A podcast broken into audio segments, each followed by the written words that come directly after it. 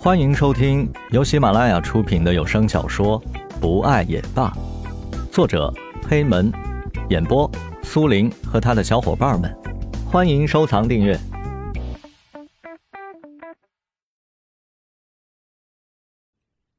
自江路走后，大家的生活又恢复到了正常的状态。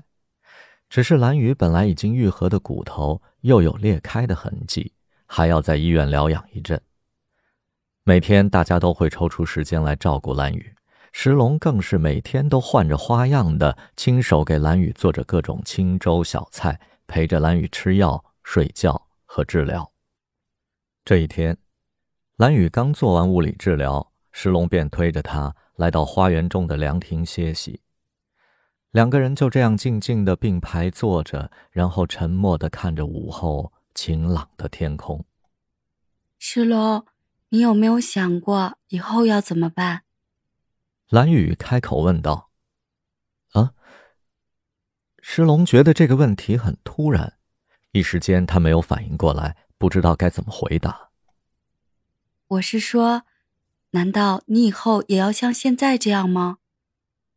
蓝雨收回眺望天空的目光，转而把目光投向石龙。继续像现在这样无所事事。挂着家里公司的职称，其实什么都没有做，这样真的好吗？石龙真的不知道该怎么回答。他是家里的独生子，以后必然是要继承家族企业的。他从小到大的路都被安排好了，他没有想过要去改变。然而他在蓝雨的眼中看到了失望，那是他最不希望从他眼里看到的东西。啊，别那么紧张，我只是随口问问。蓝雨故作轻松的耸了耸肩，笑了笑，然后继续望向远方，无声的叹了一口气。石龙知道，在蓝雨的眼里，自己可能跟别的富二代没什么不同。就算他喜欢自己，但是富二代的头衔一定会成为两人之间的间隙。他们过不了这道坎儿。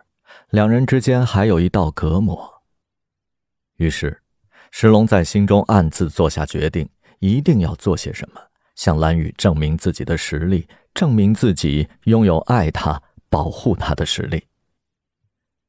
小雨，刚才你做完治疗，我去问过医生了，你恢复的很好，很快就会出院了。石龙紧紧地握着蓝雨的手，希望给蓝雨信心和力量。他们相视一笑，蓝雨侧身躺在了石龙的怀里。石龙觉得能这样和心爱之人共度时光静好，真是人生一大幸事。于是他在心里更加坚定，要靠自己的努力给蓝雨幸福。躺在石龙怀里的蓝雨沉默的叹了一口气。其实石龙很好，他也有能力，可是。他现在为了自己，根本就不去顾及事业，这对石龙未来的发展是很不利的。他不想成为石龙前程的绊脚石。两个人相互依偎，却又各怀心事。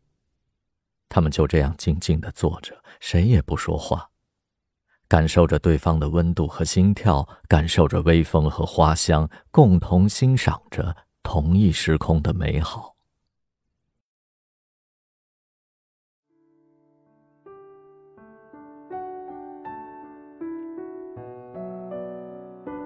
本集播讲完毕，感谢您的收听，我们下集再见。